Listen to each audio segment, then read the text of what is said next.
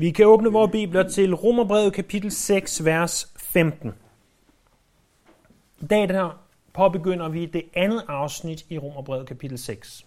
Og det går fra vers 15 og til slutningen af kapitlet i vers 23. Men det er en uddybning af det, som Paulus allerede har talt om i de første 14 vers. Det er den mere praktiske del, hvor at de første 14 vers var den mere teologiske del. Og han starter med at stille spørgsmålet der i vers 15. Hvad da? Skal vi synde, fordi vi er under, fordi vi ikke er under loven, men under nåden? Aldeles ikke, siger han. Så han stiller altså et spørgsmål, som, som Paulus jo tit gør det. Han stiller det her, øh, jeg ved ikke, om jeg vil sige hypotetiske spørgsmål, fordi det er jo et naturligt spørgsmål at stille, når man har hørt det, vi har hørt i de første fem et halvt kapitel. Skal vi synde, fordi vi ikke er under loven, men under nåden? Er det ikke relevant, når, og for os at tænke over det, og er det ikke relevant som noget, vi fra tid til tid tænker over? Når vi tænker på, hvad Paulus har skrevet i de første fem kapitler, vi er under noget. Vi frelses ikke ved lovgærninger. Det, hvad du gør, det ændrer ingenting i forhold til din retfærdiggørelse. Er det så ikke naturligt at stille spørgsmålet, jamen kan vi så ikke bare leve, som vi har lyst til? Kan vi ikke bare gøre det, som, som vi, vi vil? Fordi vi ved jo, at det ikke gerninger, der retfærdiggør os. Og i troen, der er to yderpunkter, to ekstremer, som vi skal undgå. Og det er det, som Paulus han øh, har beskæftiget sig med her, og selvfølgelig også andre steder. Og det, han beskæftiger sig med her, det er, at der er de her to yderpunkter. Den ene yderpunkt, det er, at vi kommer under det, man kalder lovtrældom. Lovtrældom, der hvor vi tror, at vores gerninger gør en forskel for vores retfærdiggørelse. Og det gør de ikke. Det, det er der, hvor at vi går ud over det, som Bibelen lærer. Det er der, hvor at vi siger, jamen, en kristen må ikke spille kort, fordi hvis en kristen spiller kort, så mister han sin frelse. Jamen, hvad baserer du det på? Eller en kristen må, og nu kommer vi jo snart ind i noget meget aktuelt, en kristen må ikke have et juletræ, fordi det er ubibelsk. Det kan godt være, at du synes, at det ikke er rigtigt for dig at have et juletræ. Det er okay. Men det er også okay for dig, der synes, det er rigtigt at have et juletræ, for det foreskriver Bibelen ikke noget om. Og lad være med at give mig den plader fra Jeremias bog om et træ, de tog ind i stuen, fordi masser af planter og træer bliver taget ind i stuen. Så, så det kan vi ikke i sig selv bruge til noget. Det er at gå ud over det, skriften lærer, og det er det første skridt til lovtrældom, når vi begynder på det. Vi bliver ikke en bedre eller en dårligere kristen af at tillægge Bibelen ting, som Bibelen ikke siger. Og vi må ikke falde ind i lovtrældom ved at kræve standarder, som Herren ikke kræver. Men der findes også en anden ekstrem. Så det er den ene ekstrem, det er, at vi laver lov og regler, som Bibelen ikke laver. Den anden ekstrem, det er den, som desværre er mest set i kristne kredse i dag. Det er øh, en form for løssluppenhed. En form for antilov, hvor at vi ikke under loven, derfor kan vi leve, som det passer os. Hvis vi vil gå ud og drikke os beruset, så kan vi gøre det fordi at vi ikke under lov. Hvis vi vil gå ud og have sex før ægteskabet, så kan vi gøre det, fordi vi ikke under lov. Hvis vi vil leve fuldstændig, som vi har lyst til, så kan vi gøre det, fordi vi er jo ikke under loven, vi er frelst af noget. Vi kan leve fuldstændig, som vi har lyst til. Det eneste, der betyder noget, siger de, det er, at vi siger og påstår, at vi er kristne. Ingen af de her to ting er rigtige. Hverken lovtrældommen eller den her form for løsluppenhed, anti-lov øh, holdning. Der er ikke noget af det, der er rigtigt, for den kristne kan ikke leve, som han eller hun bare har lyst til. Vi kan ikke synde, som vi har lyst til, bare fordi vi ikke er under loven, bare fordi vi ikke bliver retfærdiggjort ved loven. Det gør Paulus jo ganske, ganske klart her. Hvad da? Skal vi synde, fordi vi ikke er under loven, men under noget? Og her vil den, som går til den ekstrem, der hedder antilov, ja, ja, lad os da synde, som vi vil. Gud tilgiver os, men det er ikke det, der står. Der står de to øh, klare ord, aldeles ikke. Nogle bibeloversættelser oversætter det så stærkt, de her to ord, så de siger, Gud forbyde det. Det kan ikke lade sig gøre. Det kan ikke være rigtigt. Det er ikke rigtigt. Vi kan ikke bare leve, som vi har lyst til. Paulus er øh, ved ånden en fantastisk lærer. Han lader det ikke bare stå der.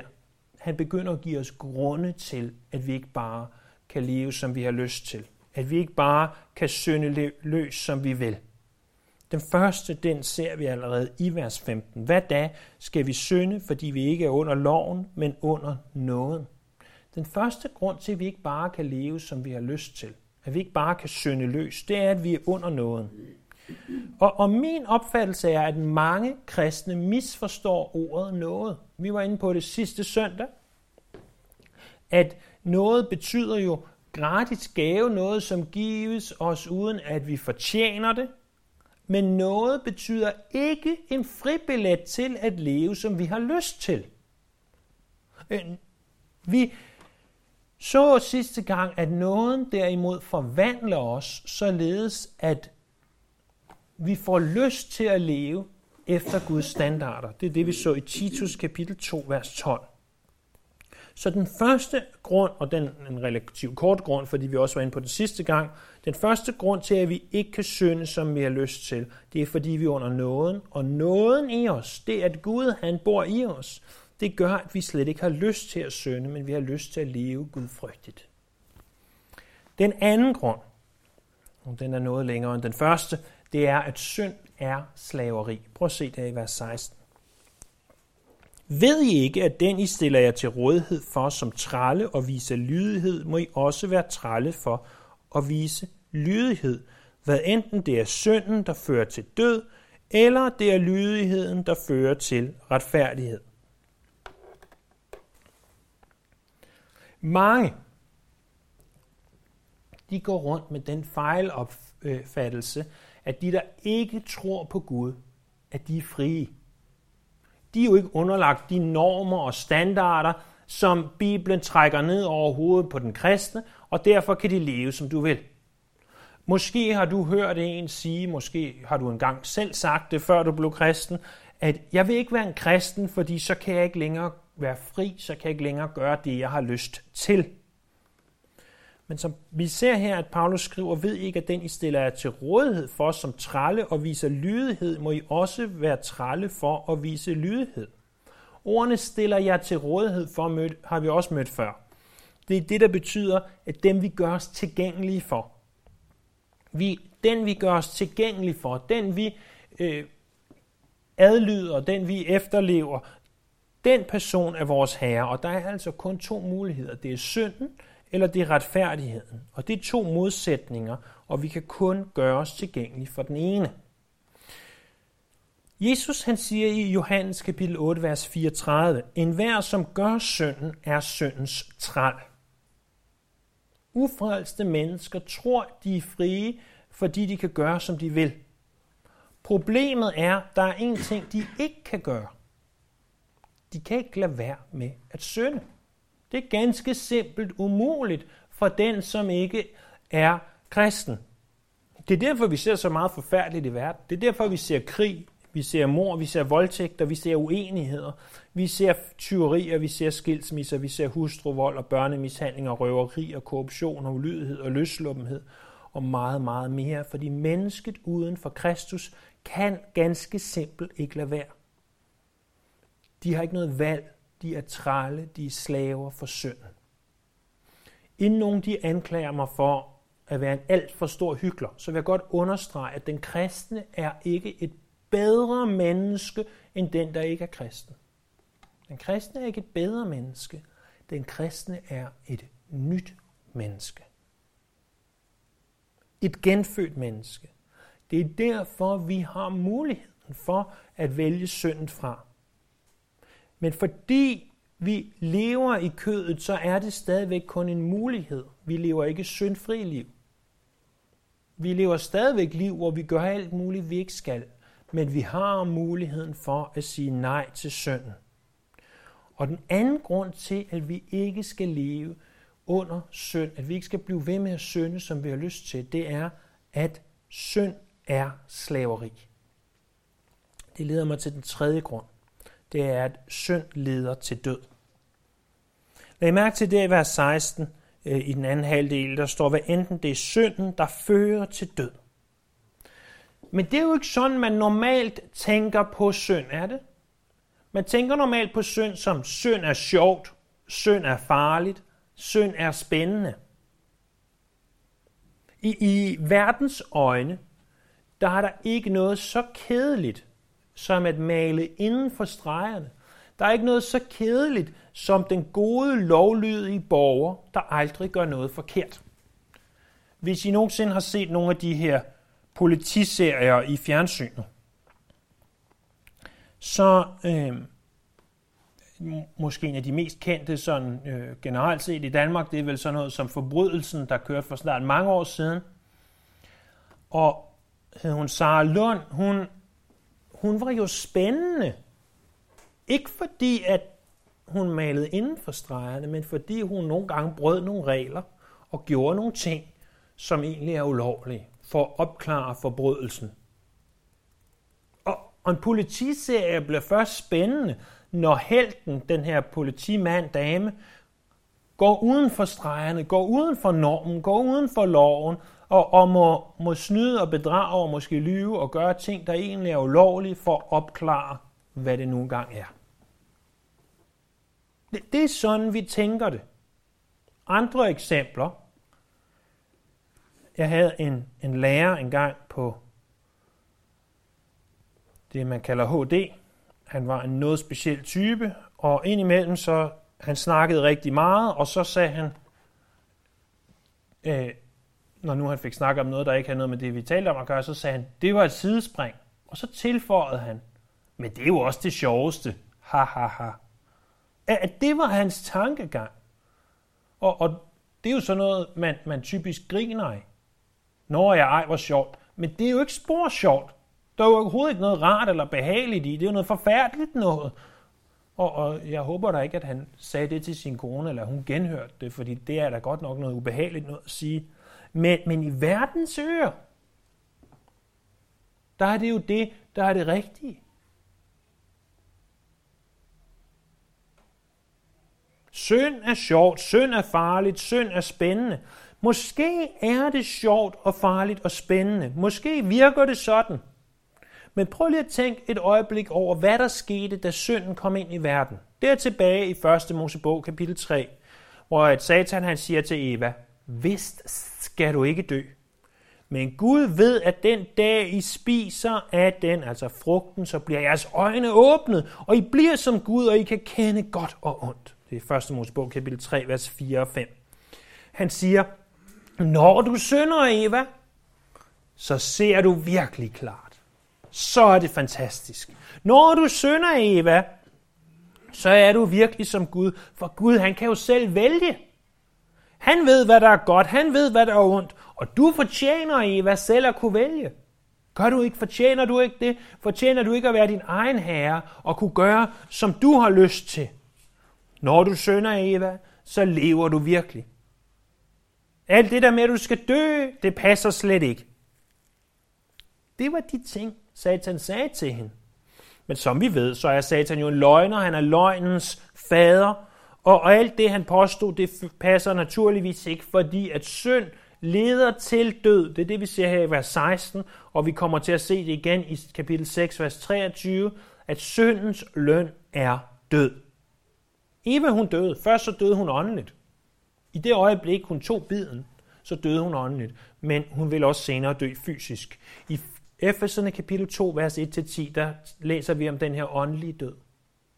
At i det vi blev født ind i den her verden, der kunne vi simpelthen ikke have fællesskab med Gud. Og det er derfor, Johannes kapitel 3, at vi har behov for at blive født på ny. For det er først i det øjeblik, vi er født på ny, at vi igen kan have fællesskab med Gud. Men synden den leder også til en fysisk død. Og synden er årsagen til, at der er en fysisk død.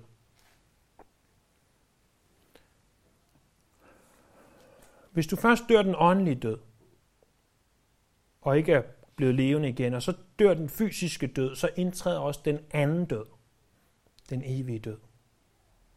Og det er muligt, at mennesker kan sige, at synd er sjovt, synd er spændende, synd er farligt. Men lad mig fortælle dig en ting. Synd er dødsjovt, synd er dødspændende, og synd er dødfarligt. Og så kan jeg næsten høre indvendingen fra vores venner, fra vores familie. Ja, men vi lever jo kun én gang, siger de så. Så svar dem. Det er sandt, du måske kun lever en gang. Men hvis ikke du modtager Jesu Kristi blod og siger nej til det her, så vil du ikke bare dø en gang, så vil du dø to gange. Det kan godt være, at vi kun lever en gang, men lad dog være med at dø to gange. Altså den fysiske død og senere den evige død. Vi som kristne kan ikke bare leve, som vi vil, fordi at vi er under noget. Vi ved, at synden, det er i virkeligheden en form for slaveri. Det er noget, vi ikke kan lade være med. Og at synden leder til død. Og synden trækker et spor af død og ødelæggelse bag sig. Og jeg ved ikke, om du har tænkt over det, men hvis du tænker over min, min lærers øh, ubehagelige kommentar, som stadigvæk er, er indprintet i mit hoved desværre. Jeg husker, ønsker så mange gode ting, jeg kunne huske. Det er altid de dårlige ting, vi husker. Jeg husker ikke noget andet, han sagde. Øhm, han var en spøjs, spøjs lærer. Men det var han virkelig. Men, men er det ikke uhyggeligt, at det er sådan? Synd trækker altid et spor af død og ødelæggelse. Tænk så, hvis han siger, siger, at sidespringet er det sjoveste. Tænk så, hvis han lever det ud. Hvad medfører det? Det medfører ødelæggelse af et ægteskab, ødelæggelse af en familie, ødelæggelse af noget, som egentlig kunne have været godt. Det kan da godt være, at han synes, at det var sjovt. Men det er destruktivt. Det er ødelæggende. Det er da forfærdeligt. Og sådan er al synd. Det kan godt være, at det synes sjovt i øjeblikket, at du gør det. Men i længden, der ødelægger det. I længden, der bryder det ned. At, at i det øjeblik, vi fortæller løgne og bagtaler vores medmennesker, det er måske sjovt i det øjeblik, vi gør det, men i længden, der nedbryder det fællesskaber og, og forhold, du kunne have til din næste. I det øjeblik, du stjæler, synes, det er måske sjovt at stjæle og, og rart at have pengene. Men i det, du bliver opdaget og kommer i fængsel, der ødelægger det og bryder ned. Eller i det, din samvittighed begynder at, at nage dig, eller hvad der nu sker, så ødelægger det. Og det er det, som synd gør. Det leder til død. Det leder til ødelæggelse. Det øh, leder til destruktion. Den fjerde og den sidste grund, som vi skal se på i dag til, at vi som kristne ikke bare kan leve i synd, det er, at vi er sat fri af syndens slaveri. Det vil jeg gerne vise jer der i vers 17. Men Gud skal tak for, at I, der var syndens trælle, er blevet lydige af hjertet imod den lære, I blev indført i. Øh, det er det, han skriver i vers 17. Vi skal se tre ting under den her fjerde overskrift at vi er sat fri af syndens slaveri. Den første ting, vi skal se, det er, hvad vil det sige, at vi er sat fri? At det, som sages i vers 16, at den, vi stiller os til rådighed for, at vi tralle for, at vi var syndens tralle, det var sandt om os engang. Det var sandt om os. Vi er født ind i den her verden som syndere, det burde stå klart for os alle, der har været her til Romerbrevet kapitel 1, kapitel 2 og kapitel 3. Øhm, det, det burde stå klart. Det burde også stå klart, at vi ikke kan frelse os selv. Du kan aldrig nogensinde gøre nok. Du kan aldrig tro nok. Du kan aldrig ønske frelsen nok. Du kan aldrig gøre nok gerninger. At frelse er noget, der kommer fra Gud, noget, der udspringer fra Gud, og noget, du modtager i tro, ikke noget, du får, fordi du er god nok. Så hvad er det, det kræver at blive frelst? Jamen, det kræver ikke noget som helst af dig, men det kræver rigtig meget af Gud. Det kræver, at han sørger for, at du bliver født på ny, Johannes kapitel 3, og at du derved bliver en ny skabning, 2. Korinther 5, 17. Men det er ikke kun alene øh, med hensyn til det, Gud gør, at det kræver meget. Tænk også på, hvad det krævede på Golgata. Et enormt offer at sætte os fri for syndens slaveri. Det krævede faktisk, som der står, at Jesus han blev synd for os. Men bemærk, hvordan der står, men Gud skal tak for, at I, der var syndens trale, datid.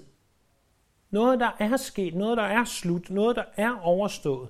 Hvordan er vi sat fri? Jamen, vi er sat fri, fordi at Gud har gjort et mægtigt værk, at vi var noget, som vi ikke længere er. Og, og jeg håber, at, at du ser i, i den her jo meget, meget, meget detaljerede gennemgang af Romerbrevet, at det, jeg prøver at gøre jer klar, det er, at vi er nye skabninger. Vi er noget nyt. Og at du og jeg, vi skal forstå, hvem det er, vi er i Jesus. For når vi begynder at forstå det, og når vi begynder at applicere det til vores liv og tænke over det, så vil det også ændre vores måde at leve på. Og vi var noget, som vi ikke længere er. Der er sket en enorm forskel. Nu talte vi om, at nogen for nylig har fået en baby. Fantastisk. Vidunderligt. Det, det her med, når et barn bliver født, det må vi jo nok alle sammen sige, det er jo virkelig noget af det mest utrolige i verden. En mand og kvinden kan komme sammen, og ni måneder senere, jamen så lige pludselig så er der, er der et barn, som endda ofte skræmmende nok ligner en selv mere, man egentlig gerne vil være ved. Og, og det her barn kan man få lov til at tage sig af og opdrage i troen på Gud og, og elske og, og kramme og kysse og gøre alle de her ting, med man nu gør med et barn og skifte deres blæer og de mindre gloværdige ting, der nu er ved børn. Det er da utroligt. Det er da virkelig fantastisk. Og, og man kan sige, især de her ni måneder, man går og venter på det her barn, og man finder ud af, at man er gravid, og altså kvinden finder ud af, at hun er gravid. Jeg har aldrig været gravid. Øh, og, og man finder ud af, at hun er gravid, og man går der og venter, tænker, at maven bliver større og større, tænker, sker det ikke snart, sker det ikke snart, og, og, og da vi fik vores første fødte Cornelia, der var vi til bibelstudie tirsdag aften, og, og så onsdag morgen, så lige pludselig, alt for tidligt om morgenen, så lige pludselig, så, så siger Lisa, jeg tror, at vandet er gået, og jeg sagde, nej, det tror jeg ikke på, ikke så tidligt om morgenen, der kan vand ikke gå. øhm. og, og det var det så, øh, måtte jeg også erkende. Og siden da har jeg stået tidligt op for at være sikker på, hvis vandet gik en anden gang, så var jeg klar. Det passer heller ikke, fordi da vi fik flor, der var jeg faktisk syg. Men hvorom alting er, at fra det ene øjeblik, der var vi bare os to til det næste øjeblik, at lige pludselig, så er der et andet menneske i vores liv, som vi skal tage os af. Det er da utroligt. Det er da fantastisk. Det, det er da virkelig vidunderligt, er det ikke? Det er da en kæmpe forvandling, både som forældre, men, men også for det barn. Vi kan jo ikke forestille os det, eftersom vi alle sammen har prøvet det, men ingen af os skal huske det. Ikke at svømme rundt ind i den her mave, i, i det her miljø, vi var i. Og pludselig så kommer vi ud med voldsom kraft, at vi skrig og skrål, og folk står i hude og klapper, og nogen er måske lidt kvalm, og hvad der ellers sker. Og vi kommer ud i verden, og vi bliver født, og vi kommer til vores mor og vores far, og vi er der, og lyset er der, og vi kan ingenting, og vi ligger der som en eller anden lille ting, og så vokser vi. Det, det er da en fantastisk forvandling. Er det ikke en utrolig forvandling, at på ni måneder, kan du gå fra ikke at være til pludselig at være ude i den her verden sammen med os andre? Men jeg siger dig en ting. Den forvandling, der sker, når et menneske bliver født på ny, er større end den forvandling, der skete, da du blev født ind i den her verden. Vi er nye mennesker. Vi var noget. Vi var under synd. Vi var døde i vores overtrædelser og synder. Men Gud han genføder os til et levende håb. Til at vi pludselig igen kan have fællesskab med Gud. Til at vi igen, om du vil bruge ordene fra første Mosebog, kan gå med Gud i haven. Til at Helligånden tager bolig i os. Det er en forvandling, der vil noget. Til at du igen Ikke fordi du har gjort det før, men til at mennesket igen kan have fællesskab med Gud. Til at du kan kommunikere med ham. Og du kan være sammen med ham. Og du aldrig er alene. Når du cykler ned ad den såkaldte mørke gyder og tænker, uh, jeg er så alene, men du må vide, at du er aldrig alene. Det er en forvandling, der er værd at tale om, og det er derfor, det kaldes at blive født på ny. Det er en kæmpe mæssig forvandling, der er sket os. Det er det, det vil sige, at vi er sat fri. Den kristne er fri af syndens slaveri. Det er det, det vil sige, at vi er sat fri, at der er sket en kæmpe forvandling. Før var vi noget, nu er vi noget andet. Den anden ting, det er, hvordan er vi sat fri? I der var syndens tralle er blevet lydige af hjertet imod den lære, I blev indført i. Hvad vil det sige at blive indført i en lære? Ordet indført kommer af det græske ord en typos. Altså, I kender det nok bedst fra et ord som skrifttype, typos, en eller anden form, et mønster. Den måde, man brugte det på dengang, det var, at man havde en form, hvor i der var noget, der mindede om en mønt, og i det man hælder sit flydende metal ned i formen, så bliver den her mønt, øh, den bliver en bestemt typos, der bliver et bestemt stempel i den. Ordet lærer, som også henvises til her, det er altså en eller anden form for undervisning. Vi kender måske ordet allerbedst fra Apostlenes Gerninger, kapitel 2, vers 42, hvor der står, og de fortsatte dagligt i apostlenes lære. Altså en eller anden vis form for lære.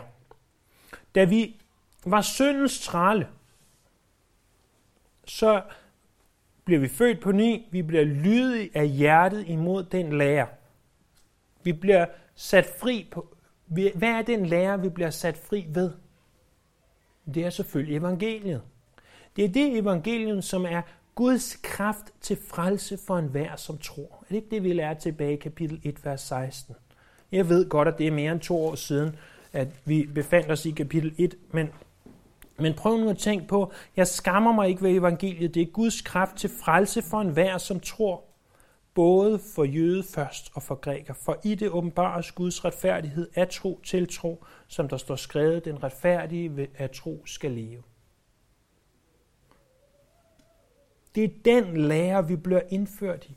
I det, at evangeliet bruges som metoden til, at du bliver frelst.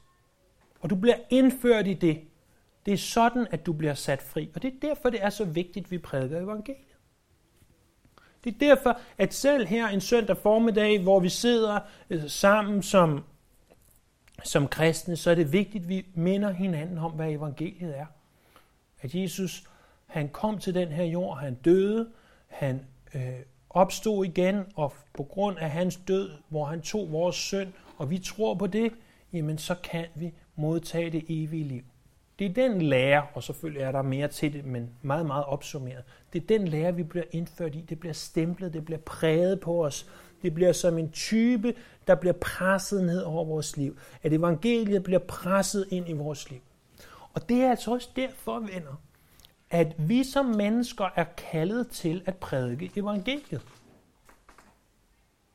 Fordi det er måden, hvorpå Gud han frelser. Han bruger evangeliet som den metode, der får folk til at blive frelst. Og så siger du, at jeg kan ikke prædike evangeliet. Og der læste jeg noget ganske interessant, som, som Spurgeon han øh, sagde i en prædiken for godt 150 år siden. Så det kan godt være, at du ikke kan. Men så tag dine venner og naboer med i en kirke, hvor evangeliet bliver prædiket. Hvor der er nogen, der kan prædike evangeliet. Hvor der er nogen, der har fået en gave til det. Og det tænker jeg, det er da egentlig en meget god ting at sige videre til hinanden, er det ikke? At det kan godt være, at vi har svært ved det.